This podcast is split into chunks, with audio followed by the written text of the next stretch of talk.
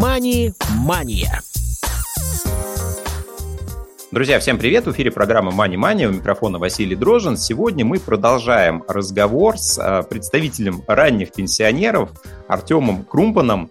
Вот. И в первом... Пам-пам. Тут ты меня представил пенсионером.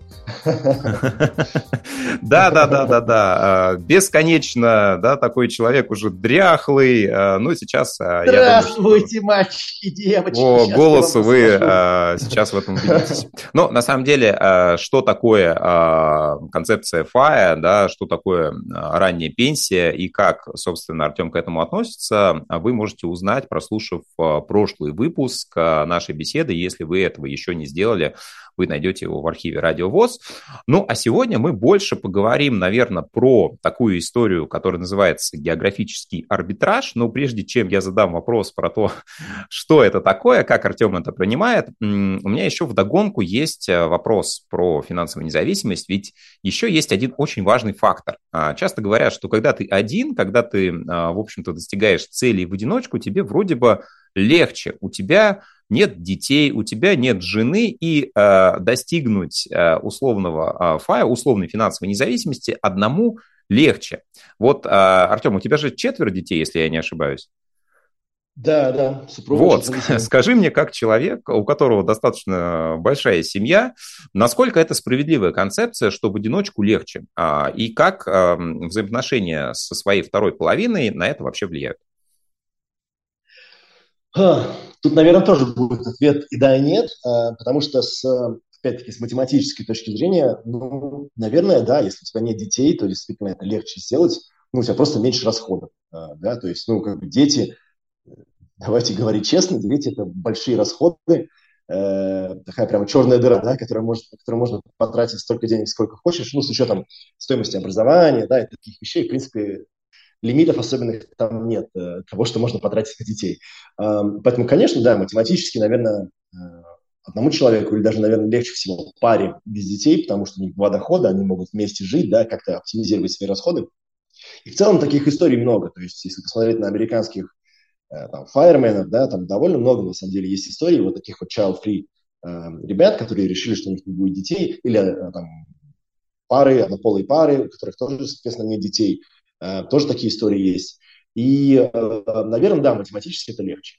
Но, с другой стороны, то есть где я бы ответил нет, э, когда у тебя есть семья, ну, я по себе говорю, у меня есть семья, у меня есть дети, и вот наличие семьи и детей на самом деле является основной мотивацией или являлась для меня основной мотивацией для того, чтобы вообще двигаться вот по пути финансовой грамотности, по пути инвестиций, по пути создания каких-то активов, вот по этому пути к финансовой независимости. Потому что зачем я, собственно, все это делаю?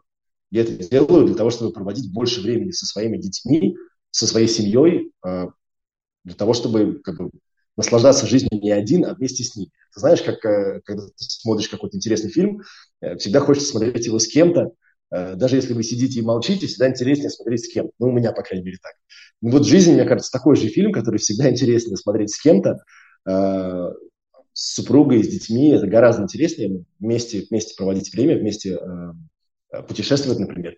И для меня это было огромной мотивацией. И если бы у меня не было семьи, то я думаю, мне было бы гораздо сложнее продвигаться вот, вот по этому пути, по пути высокой ставки э, сбережений и инвестиций, потому что было бы много каких-то отвлекающих факторов, и не было бы вот этого вот внутреннего стержня, который тебе говорит о том, зачем ты все это, собственно, делаешь. Ты это делаешь в конечном счете для того, чтобы больше времени быть с семьей и с детьми. Это такой стержень внутренний, который у меня есть. Знаешь, я согласен абсолютно по поводу того, что разделенные эмоции, как правило, сильнее. И то, что когда у тебя возникает а, новая потребность, новый вызов перед тобой, а, у тебя возникают возможности, появляются да, новые источники потенциальной прибыли. Да, когда возникает какая-то задача, обычно возникает и ресурс для ее решения. Поэтому здесь действительно может быть, с одной стороны, а, для кого-то покажется вот, с семьей, с большой семьей а, финансовой независимости достичь сложнее, но с другой стороны, это может быть дополнительным стимулом к тому, чтобы ускориться и где-то искать какие-то варианты для того, чтобы увеличить эффективность собственной деятельности, да, искать какие-то новые ниши придумывать определенные решения и так далее и тому подобное. Хорошо. Абсолютно. Давай попробуем поговорить, что такое географический арбитраж. А, у многих а, неискушенных, скажем так, а, людей возникает ощущение, что это какой-то юридический термин, как-то связанный с географией. Про что же все-таки это, в принципе, такое? Ну, геоарбитраж, если так очень э, общий говорить на таком высоком уровне, это, наверное, использование открытости современного мира, использование глобализации для того, чтобы увеличить эм, свой уровень жизни. Эм, это если очень общий говорить. Если какие-то конкретные, эм, скажем, примеры приводить, то э, часто геоарбитраж – это вот digital nomads, да, сетевые кочевники, сейчас очень популярная тема. Э, вот эти ребята как раз используют э, идеи геоарбитража. То есть они зарабатывают деньги в одном месте, скажем, какой-нибудь парень работает, я не знаю, в Москве э, удаленно он работает, или там в Сан-Франциско он удаленно работает на какую-то IT-компанию, а, получает доход, соответственно, соответствующий а, этой географической локации а, тем или иным образом. А жить он может, если у него удаленный полностью заработок, если у него есть такая возможность, жить он может где-нибудь там на Филиппинах, условно говоря, где у него этот доход будет выдавать ему значительно больше товаров и услуг, то есть значительно более высокий уровень, уровень жизни. Вот это такая базовая идея геоарбитража. Да? Когда ты зарабатываешь где-нибудь в одном месте, а тратишь где-нибудь э, и живешь где-нибудь в другом месте, таким образом повышая свое, потребление. К этому потом сверху можно нарезать какие-то налоговые э, э, детали, какие-то налоговые плюсы, да, когда твоя физическая локация может дать тебе также налоговые преимущества. Опять, опять же, те же самые Филиппины – это страна, где не облагается налогом э, зарубежный доход, и живя там, работая в Сан-Франциско, ну, Сан-Франциско, наверное, не лучший вариант, потому что в Америке все-таки облагаются налогом э, у американцев все доходы по всему миру. Ну, тем не менее, можно значит, работать где-нибудь там в Москве или Сан-Франциско, жить на Филиппинах, и при этом на Филиппинах у тебя будет абсолютно легальный э, безналоговый доход, потому что там просто не облагаются налогом э, доходы из-за из границы. Э, и вот это и есть геоарбитраж, то есть использование открытости мира. Сейчас легче, наверное, путешествовать и передвигаться, и дешевле э, летать, э, чем когда-либо вообще в истории человечества. И вот это можно использовать для того, чтобы повысить свой уровень жизни. Ну, ты знаешь, в голову такой пример а, немножко странный приходит, но ведь, по сути, люди, которые едут на заработки в другую страну на какой-то период времени, а потом а, еще там полсезона живут у себя, это ведь тоже по сути, арбитражники, да, то есть они... Я тебе больше скажу. Люди, которые живут в квартиру в Подольске, а работают в Москве, это тоже своего рода геоарбитраж, потому что в Подольске они бы получали меньшую зарплату, чем они могут найти на рынке труда и труда Москвы. Это, в принципе, это такая не новая идея, да, это можно просто вопрос, вопрос в том, насколько ты можешь это масштабировать. Эм, и вот сейчас с современными э, коммуникациями, да, с интернетом, особенно после пандемии, стало значительно более распространено э, в разных компаний Эм, э, позволять людям работать дистанционно, это стало, ну, не нормой, но это стало гораздо более принято, да, и вот, вот это современное развитие, какие-то современные вот эти вот тренды, они просто позволяют это масштабировать и, и делать это легче. А так, в принципе, конечно, да, даже любой человек, который там уехал на заработки, не знаю, на север, э, ну, тоже своего рода геоарбитраж. Вот на Ямале платят много, а там, где он живет, э, платят мало, и он таким образом делает геоарбитраж.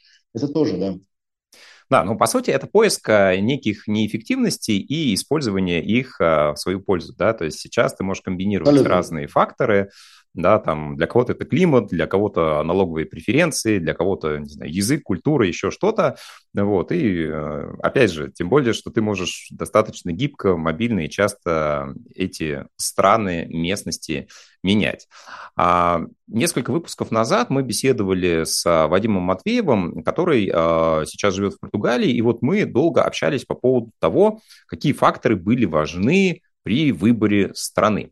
А в твоем случае ты меняешь страны достаточно, ну, если не часто, то регулярно, да, скажем, аккуратнее.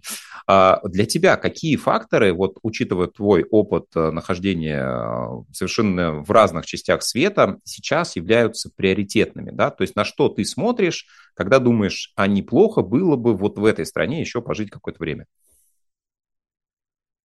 Смотри, э, до этого, э, ну, скажем, в прошлом, да, я часто менял страны, я действительно много где жил, э, но это было больше связано с работой, поэтому меня особо никто не спрашивал. Мне говорили, сейчас ты едешь там, на проект в Норвегию. Я ехал в Норвегию. А сейчас ты едешь на проект в Москву с Лукойлом. Я ехал в Москву. А сейчас ты едешь в Анголу. Ну, естественно, я, естественно, я, я, меня спрашивали, хочу я или нет. Но в целом, как бы это было, эм, была такая карьерная траектория. Если бы я все время говорил нет, то в конце концов я бы просто не сделал карьеру, и я бы сидел где-нибудь в офисе, да, в Англии и был таким затюканным офисным работником. А, поэтому в целом я просто двигался с течением, а, можно сказать честно. Сейчас, да, сейчас у меня уже другое отношение к переезду. Вот когда мы приехали в Португалию, сейчас мы живем в Португалии, а, у меня есть другое отношение к выбору места жительства. Я конкретно сейчас, на самом деле, мы смотрим на то, куда бы мы хотели поехать дальше. У меня есть желание там, каждые несколько лет, там, 2, 3, 4 года двигаться из одного места в другое. Я не знаю, получится это или нет, потому что на самом деле я понял сейчас, что дети тебя достаточно сильно привязывают к одному месту, ну, географически, да, к одному месту, потому что есть школы, есть э, там, язык обучения, у них со временем появляется свой социальный круг, от которого их сложнее отрывать. Конечно, если бы мы были одни с э, супругой, нам было бы гораздо легче, и, скорее всего, мы бы уже не жили в Португалии, мы бы уже куда-нибудь переехали. Дети в этом плане тебя довольно сильно привязывают. Но, тем не менее, э, действительно, возможность переезжать есть. Эм, э, что дает возможность переезжать? Это удаленный доход. Это то, что мы обсуждали в предыдущем э, выпуске. Как я сейчас к этому подхожу? У меня есть Excel-табличка. я прямо в эту Excel-табличку внес эм, те критерии, которые я считаю для себя наиболее важными. В них я же вношу локации, и я делаю вот просто скоринг этих локаций по этим критериям. Да? Такая очень простая, наивная табличка, которая, тем не менее, на мой взгляд, помогает э, ну, как-то ориентироваться э, и подсвечивать для себя наиболее интересные локации, которые, может быть, даже тебе не казались э, такими очевидными. Значит, приведу пример. Э, у меня в табличке, я, может быть, сейчас не вспомню все, что у меня там есть, у меня там есть среди критериев значит, безопасность, возможность получить образование детям, стоимость жизни, э, климат, Налоги, среда, наверное. Под средой я имею... Налоги, да. Среда, под средой я имею в виду э, ну, образ жизни в этом месте. То есть мне нравятся, например, пляжные города, а, пляжные туристические города мне нравятся. Э, мне не хотелось бы жить, э, там, грубо говоря, где-нибудь в Вене, хотя Вена прекрасный город, но мне просто было бы там не так интересно. А вот, скажем, в Лиссабоне, где мы живем, около океана, там есть все-таки пляжи, горы рядом есть. А, то есть там есть какие-то места, куда можно, а, ну, природа, да, близость к природе, я бы так сказал. А, налоги, да, еще один из них. Вот такие основные критерии, наверное. Я просто вношу туда локации, я делаю свой небольшой э, research эм, по поводу, вот опять-таки, визы еще, еще один из критериев. Насколько легко там получить визу длительную, какие-то налоговые ставки для нерезидентов для резидентов, не граждан, школы, какие школы, на каких языках, сколько они стоят. И вот просто я просто прям оценки выставляю разным локациям э, в зависимости от того, насколько они мне э, подходят или не подходят. И у тебя получается такая табличка, где наверху есть какой-то там топ-5 локаций, да, э, которые вот по объективным критериям они тебе наиболее подходят. Естественно, это не означает, что нужно просто слепо взять и переезжать. Вот то, что на первом месте находится, туда нужно переезжать. Потому что, конечно, у каждого места есть какой-то свой вайб, э, который может тебе понравиться, может не понравиться. Может быть, э, ты в своей табличке что-то упустил, э, может быть, ты где-то ошибся и так далее. То есть, конечно, нужно все это дополнительно на месте исследовать, но, по крайней мере, дает такую общую, общую дирекцию. И мне кажется, я бы советовал, на самом деле, всем, кто думает серьезно о переезде, подходить к этому именно вот таким системным образом. То есть не просто там, не знаю, смотрел что-то на YouTube, там люди что-то интересное рассказывают, там вот Испания классная страна, почему бы не поехать в Испанию? А потом люди приезжают, и оказывается там через какое-то время, что ой, у меня же вот такой вот удаленный доход, а здесь вот такие вот налоги, а еще здесь там со школами сложно, блин, что-то я не подумал. А, вот поэтому мне кажется, что подходить к этому нужно системно и заранее делать research. И вот я прям советую сделать себе вот такую табличку, она для каждого своя, естественно, я свои критерии никому не, не навязываю, подумать о том, какие критерии именно для тебя наиболее важны, придумать какой-то более-менее объективный э, способ оценивать эти локации. Ну, например, э, там, если э, в этой стране вообще безвизовая э, система, там, как Грузия, например, да, там можно приезжать и оставаться без визы практически на весь год ну, она получает пятерку. Если э, там есть, скажем, виза на три месяца, и потом можно делать бесконечные виза раны. но она получает там четверку, потому что тебе это чуть-чуть сложнее, но тем не менее возможно. Да? Если это страна, в которой, значит, нужно приехать и как-то заморочиться с получением резидентства, а, но, тем не менее, это возможно, достаточно легко, и это не требует финансовых вложений. Но это тройка. Если это страна, в которой, значит, э, можно заморочиться с получением резидентства, но это дорого стоит, как, например, Малайзия, там нужно прям деньги, в, достаточно крупные деньги положить на банковский счет Малайзии, чтобы получить резидентство. Но это возможно, тем не менее. Ну, у нее двойка, потому что ну, не хотелось мне тратить деньги на получение этого резидентства. Ну, и есть страны, где вообще в принципе ничего невозможно получить. Там, я не знаю, ну, Америка какая-то, наверное, там очень сложно получить. Э, даже за деньги там, там годами нужно стоять в очереди, чтобы получить какое-то резидентство, но она получает единицу вот по этому конкретному критерию. Да? То есть я бы, я бы посоветовал бы продумать эти критерии, что именно для вас лично, для вашей семьи важно, продумать, как вы будете оценивать локации, и потом максимальное количество вот через эту воронку, э, да, через эту вот э, табличку пропустить локаций, для того, чтобы отсеять э, наверх те, которые для вас э, как бы по объективным критериям лучше всего подходят. И это могут быть какие-то совершенно неожиданные локации. Я, например, так для себя достаточно неожиданно нашел э, Бразилию северо-восток э, Бразилии, я достаточно неожиданно для себя понял, что по многим из этих показателей, вот лично мне и моей семье она подходит. И после этого мы съездили туда в прошлом году на, на все лето. Мы три месяца пожили в Бразилии, в разных местах, в разных городах. Нам очень понравилось. А, и действительно, это одна из таких потенциальных локаций, куда мы могли бы переехать. И я сейчас уже я представляю достаточно хорошо, как, как бы это прошло, какая, какую бы мы получали визу, каким образом сколько стоила бы жизнь, где бы учились дети и так далее. А, но это как бы для нас, наша локация, которая вот оказалась где-то наверху. У другой семьи, у другого человека может быть какая-то другая локация. Но я бы, опять-таки, рекомендовал к этому подходить максимально системно. Хорошо. А, прежде чем мы поговорим а, про конкретные страны, ведь действительно эта концепция, она не обязательно должна быть связана с достижением какого-то уровня финансовой независимости, вот применительно к нашей аудитории, да, люди, получающие, а, имеющие фиксированный доход в виде пособий, пенсий и прочих льгот, они уже ну, на определенном этапе да, а, находятся на пути к этой независимости. Плюс, если у человека есть а, какой-то вид заработка, либо он может сдавать в аренду а, какую-то недвижимость, у него есть вот этот денежный поток, который он может использовать, возможно, более эффективно, чем а, сейчас вот в этой а, данной точке да, географической, где он находится. И изучив уровень жизни, варианты там, не знаю, а, того, как можно добраться в ту или иную страну, если он не планирует а, там оставаться надолго, да, ему важна вот эта мобильность, да, а если ему важен климат теплый, да, одно дело, ну, допустим, рассматривать какую-то страну, которая граничит, допустим, с Россией, да, другое дело это Южная Америка, которая, ну, пока как-то выглядит очень-очень далеко. Но, опять же, да, это все относительно, потому что у людей а, наверное, еще есть такой некий тормоз а, неизведанности. Да? Если человек а, хотя бы в отпуск выбирался в разные страны, ему психологически легче э, решиться на вот этот исследовательский момент, чем тем, кто вот э, редко покидает э, пределы своего города, да, там, или района и так далее. Да, насколько, как тебе кажется, вообще вот, э, ну, какая-то внутренняя подвижность, она важна при принятии вот таких достаточно серьезных решений по смене а, локации? Смотри, сейчас я отвечу на вопрос, только сначала скажу один важный момент по пенсии. Потому что пенсия, на самом деле, это тоже капитал. А, потому что, смотри, у тебя может быть один человек, у которого есть, а, скажем, 100 тысяч долларов, 100 тысяч евро капитала, и он изымает из этого капитала по правилу там 4%, 4% в год, это примерно там получается 4000 евро, там 300 с копейками евро в месяц. Да? Вот это тот э, как бы безусловный доход пассивный, который дает ему его капитал. У тебя есть второй человек, у которого нет капитала, но есть гарантированная пенсия, те же самые 300 евро э, в год. Да? Фактически эти 300 евро в год пенсии – это то же самое, что иметь 100 тысяч евро капитала.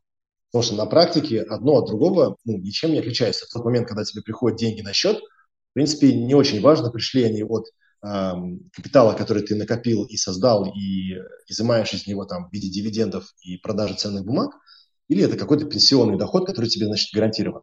А, естественно, есть разница в, в том, насколько, ну, насколько это гарантированный на самом деле доход, будет ли он там индексироваться на уровне инфляции или нет.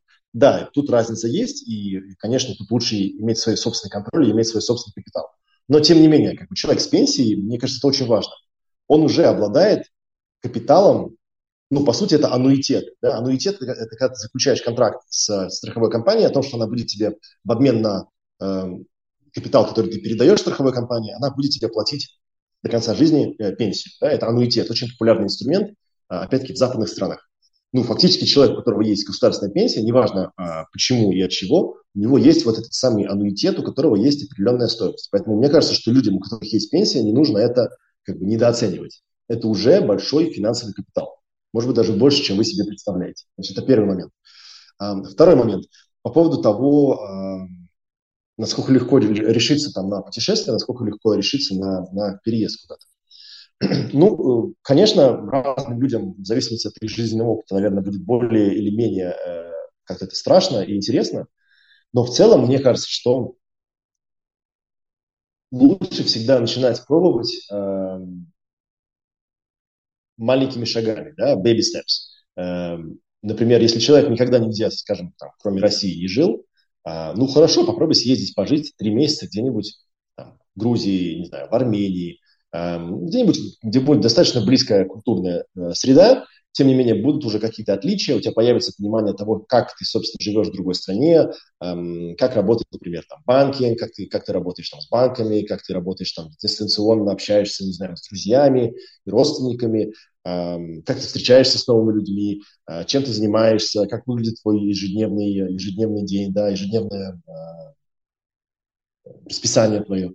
Э, но в то же самое время ты в какой-то достаточно близкой и знакомой тебе среде.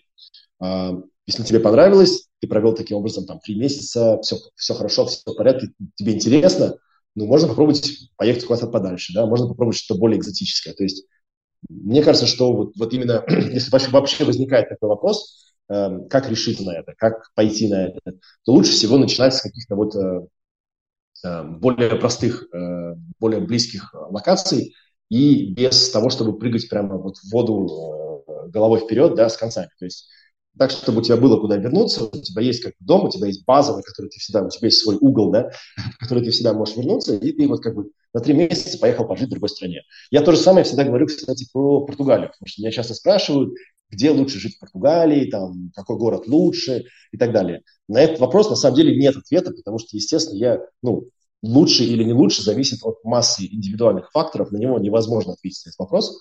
А, и поэтому я всегда отвечаю одним и тем же образом. Попробуйте на три месяца приехать пожить в Португалии.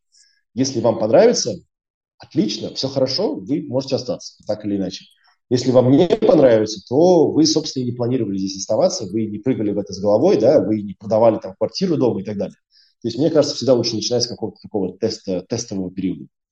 Да, абсолютно согласен. Действительно, а, можно пробовать. Э, никогда не стоит э, делать большую ставку на какую-то страну, если вы никогда в ней не были, только оценивать э, форумы, отзывы, пусть даже это будут отзывы каких-то ваших близких людей, да, ваше впечатление – это ваше впечатление, да, постарайтесь, ну, хотя бы, да, разок съездить, оценить, может быть, вы о каких-то подводных камнях даже и не помышляли, да, и чтобы у вас не было разочарования, а, да, и тому подобных негативных ощущений, лучше, конечно, действительно тестировать, может быть, тестировать сначала что-то попроще, поближе, как говорит Артем, и двигаться шаг за шагом, исследуя, изучая, сравнивая разные варианты. А, ты знаешь, у меня ну, наверное, вот в этом блоке заключительный вопрос про то, насколько, в принципе, ты оцениваешь а, какую-то локацию по отзывам, насколько тебе важны а, форумы, отзывы, если важны, то только людей, которых ты знаешь, или ты ориентируешься на каких-то авторитетных, ну, условных блогеров, людей, которые там а, живут? Ты знаешь, я бы сказал, что они для меня имеют обратное значение. То есть я бы сказал так, те локации, о которых есть масса отзывов и масса людей о них пишут, рассказывают, меня наоборот отталкивают. Эм, я не знаю, ну, Турция какая-нибудь там, или Египет. Эм, я жил в Египте, ну, вот мне, меня отталкивает, когда есть масса людей, которые говорят об этом месте, э, потому что для меня это является таким маячком того, что, ну, это, скорее всего, там все перегрето, скорее всего, там уже выросли э, ставки на аренду, э, там уже местные немножечко оборзели из-за большого количества туристов, да, ну, я извиняюсь, но это как бы правда. Те, кто путешествует, знают, как это, как это происходит, как это выглядит, да. Была какая-то маленькая рыбацкая классная деревенька, туда начали приезжать туристы, и местные поняли, что туристы – это как банкомат, из них только деньги вылетают, и, соответственно, через несколько лет эта локация превращается во что-то совершенно очень неудобоваримое, и жить там невозможно. Поэтому я бы как раз, я, я лично смотрю на какие-то большое количество отзывов там и рассказов о том, какая то классная локация, как на такой э, индикатор того, что на нее не надо смотреть. Вот туда не надо. Я ищу, наоборот, те локации, которые не очевидны, о которых никто не говорит. А, потому что в таких локациях, как правило, ты оказываешься там ну, одним из первых, э, грубо говоря, кто эту локацию, может быть, открыл. Э, и уж точно ты не будешь стоять там в очередях в ресторанах с меню на там, английском языке с, с ценами завышенными в три раза, потому что в этой локации все знают, туда все едут. Для меня такой вот последней локацией была, наверное, а, Форталеза в Бразилии. Это бразильский курортный город, в основном туда приезжают бразильские туристы. А, Еще она почему-то популярна у итальянцев, я не знаю как, тоже, видимо, кто-то ее открыл. Туда поехали итальянцы, там довольно много итальянцев живет, я прямо встречал на улице, на улице ребят. Но в целом среди такого, ну, э, европейцев, наверное, да, среди европейцев не очень популярная локация, они мало кто знает. И это было очень классно, там, там нет такой сезонности, там нет, знаешь, таких скачков цен, когда вот там то, что происходит, скажем, в Батуми сейчас, да, в Грузии, когда вдруг цены вырастают до, до небес, потому что все туда приехали. То есть я бы, я бы наверное, посоветовал, наоборот, отталкиваться от э, того, о каких локациях никто не говорит, найти какую-нибудь интересную локацию, где вам, э, ну, объективно все подходит, там, климат, я не знаю, налоги, э, визовая э, политика и так далее. Но при этом это такая локация, что они еще никто не говорит. Вот это, мне кажется, такой вот sweet да, Интересный подход. Ну и как раз вот, наверное, про одну из таких локаций мы э, поговорим, но сделаем это уже в следующий раз. Э, друзья, спасибо, что слушали. И, Артем, еще раз спасибо за интересную беседу. До новых встреч. Мани-мания.